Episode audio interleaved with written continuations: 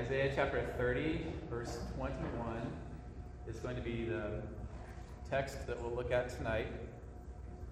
Isaiah 30, 21. Which says, Your ears will hear a word behind you. This is the way, walk in it, whenever you turn to the right or to the left. Let's pray. Father, thank you for your word. Thank you for Christ who revealed you and revealed your word. Pray that you would reveal yourself through your word tonight to us and teach us, and you would give us ears to hear. In Jesus' name, amen. Your ears will hear a word behind you. This is the way, walk in it, whenever you turn to the right or to the left. Since we're not free to take this verse out of the context of Isaiah and invent our own idea of what it means, by way of background, we need to remember uh, that at the time the prophet recorded these words to the people of Israel, they were in a state of rebellion against their God. They had despised his word and his prophets, ignored his counsel, and put their trust in the army of Egypt to get victory over their enemies, the Assyrians. And because of Israel's disobedience and rejecting God's word, the Lord says in this chapter that he had to wait to be gracious and to show compassion to them. But Isaiah tells us here that this is what the Lord longs for. In the midst of their enmity toward him, we have in this chapter what has been called some of the most beautiful of Isaiah's writings. Uh, quote, where window after window is opened, and from every one a new vista of glory is seen. So let us look tonight with the eyes of our mind for a while through just one of these windows described here. Let us consider the gracious words in this passage, keeping in mind how Isaiah has described the situation. It says in this chapter Israel was a rebellious people, lying children, children that will not hear the law of the Lord, which say to the seers, See not, and to the prophets, Prophesy not to us what is right, speak to us pleasant words prophesy illusions, the Israelites even said, Get out of the way, turn aside from the path, let us hear no more about the Holy One of Israel. Now look at verse 21. Your ears will hear a word behind you. This is the way, walk in it, whenever you turn to the right or to the left. I want to draw your attention to this single verse and make some observations about the text. Your ears will hear a word. That's an interesting statement. Of course, we hear with our ears, naturally. This tells us that the voice is a human voice. Israel had rejected the proclamation of the Word of God, but here the Lord is saying that they will hear with their ears His Word. Now we know that if He chose to speak audibly and miraculously from heaven, that God can certainly do so. But what this tells us is that the word spoken is spoken on earth so that physical ears hear it. This must be the preaching of uh, the word of the Lord by the prophets. And so there's a speaker that is seen, and there's uh, the one who preaches, and there's a speaker who is unseen every time the word of the living God is proclaimed.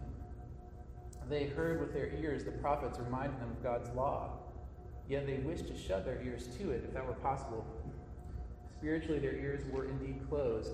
They were refusing to hear the unseen one who is truly speaking by means of faithful men. Another observation is that it says you will hear a word behind you. This shows that the one who hears has his back to the preacher, he is or the speaker. He's turned away from the voice of this of the unseen teacher.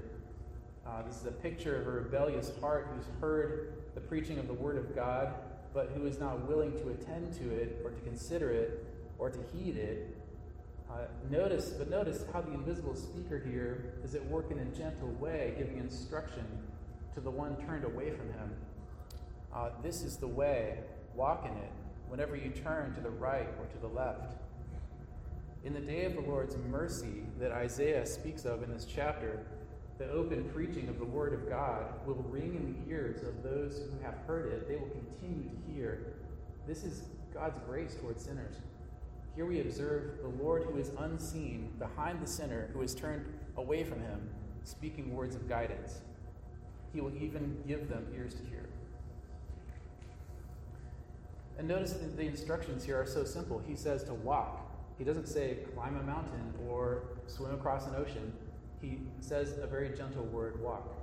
Walk is the most gentle and simple instruction, and this word is full of grace, is it not?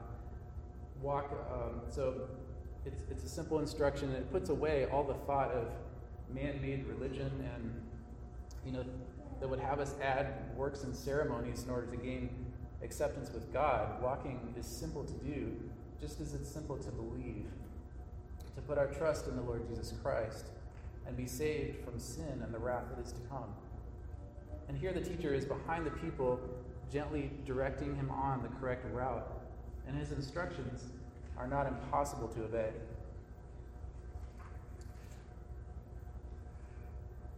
Let us consider some implications from this text for our lives. This is the way, walk in it. Who made this way? God made this way, and he has made his own beloved Son to be the starting point. Jesus said, Truly I say to you, I am the door of the sheep. I am the door. If anyone enters through me, he will be saved and go in and out and find pasture. Our Lord Jesus is the starting point of this way. This is the way, walk in it, says the Lord. But not only is he the, is he the point of beginning, he is the way itself. Jesus said, I am the way and the truth and the life. No one comes to the Father but through me. This is the way. Jesus is the way. Walk in him. And not only is he the beginning of the way there and the way itself, he's finally the true destination. The Apostle Paul tells us that we who are alive and remain will be caught up together with them in the clouds to meet the Lord in the air, and so we shall always be with the Lord. Jesus is the destination of this way. This is the way. Walk in it. This should lead us to ask about the kind of journey that we're taking. What are the travel conditions of this way? We are not promised a road that is free of difficulty, uh, but there are encouraging details to keep in mind as we walk.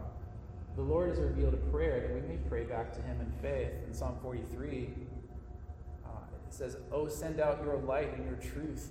Let them lead me. Let them bring me to your holy hill and to your dwelling places. You see that this is in contrast to the way of the wicked in Proverbs 14 19, which tells us, It is like darkness, they do not know over what they stumble. But this is the way of light and truth. Walk in it. In Hebrews it says, Therefore, brethren, since we have confidence to enter the holy place by the blood of Jesus, by a new and living way, which he inaugurated for us through the veil, that is his flesh. This is the new and living way. Walk in it. There is a way that seems right to a man, but in the end it leads to death. Hmm. That leads is the way of death. Thus says the Lord Stand by the ways and see, and ask for the ancient paths where the good way is. Walk in it, and you will find rest for your souls. Paul warns young Pastor Timothy that some have already turned aside from this way to follow Satan. But the Lord says, This is the good way, walk in it. Isaiah describes this way as a highway, and it will be called the highway of holiness. The unclean will not travel on it, but it will be for him who walks that way and fools will not wander on it. This is the way of holiness. Walk in it. Proverbs 15:9 reminds us, "The way of the wicked is an abomination to the Lord, but he loves the one who pursues righteousness." The Lord has promised to guide our feet into the way of peace, according to the words of Zechariah in Luke 1:79. But Isaiah warned that the wicked, they do not know the way of peace, and there is no justice in their tracks. They have made their paths crooked. Whoever treads on them does not know peace. This is the way of peace with God and the way of the peace of God. Walk in it. Summarize the Lord desires to be gracious to you and guide you according to his light and truth into a new and living way, inaugurated by his Son, a good way. The ancient paths lead to it it's a highway of holiness and the way of peace. And all these words describe our Lord Jesus and his leading of us as the good shepherd of our souls. All the way my Savior leads me, what have I to ask beside? Could I doubt his tender mercy, who through life has been my guide? Heavenly peace, divinest comfort, here by faith in him to dwell. For I know whatever befall me, Jesus doeth all things well. So we must ask about the end of this way, and where is he leading again? Jesus said, For the gate is small, and the way is narrow that leads to life, and there are few who find it. And if you remember Pilgrim in Bunyan's famous novel, he was told that he would know the right way to take on his journey because it would always be the way that was straight and narrow. Um, but he, uh, he turned aside to, the, to Bypath Meadow, where he lost all of his assurance of salvation as his conscience smote him for leaving off the path of obedience. And the word of the Lord says, This is the way that leads to life. Walk in it.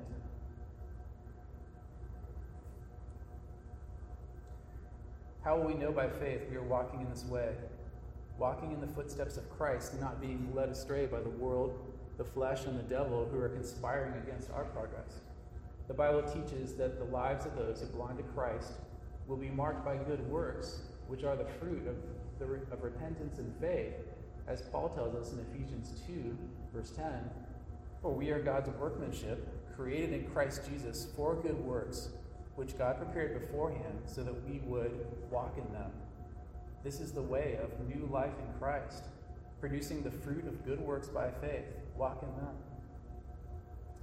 And finally, what is the end of this way but to know the Lord and be known by him? Psalm 1 tells us, The Lord knows the way of the righteous, but the way of the wicked will perish. This is the way to know the Lord and be known by him. Walk in it.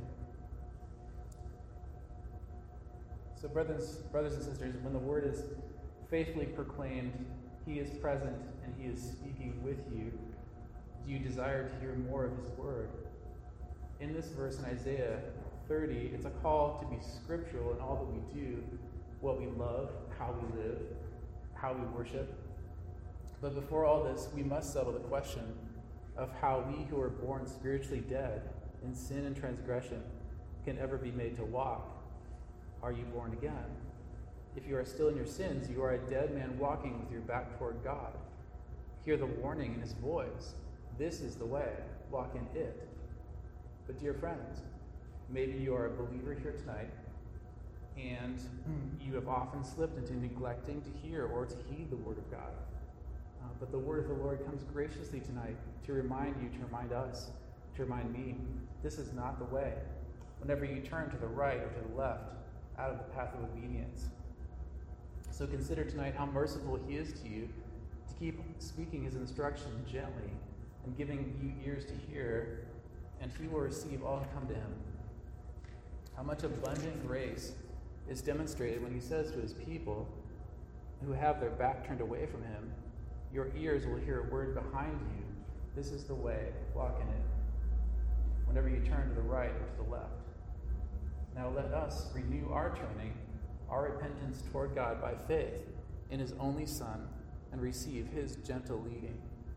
This is the way, walk in it.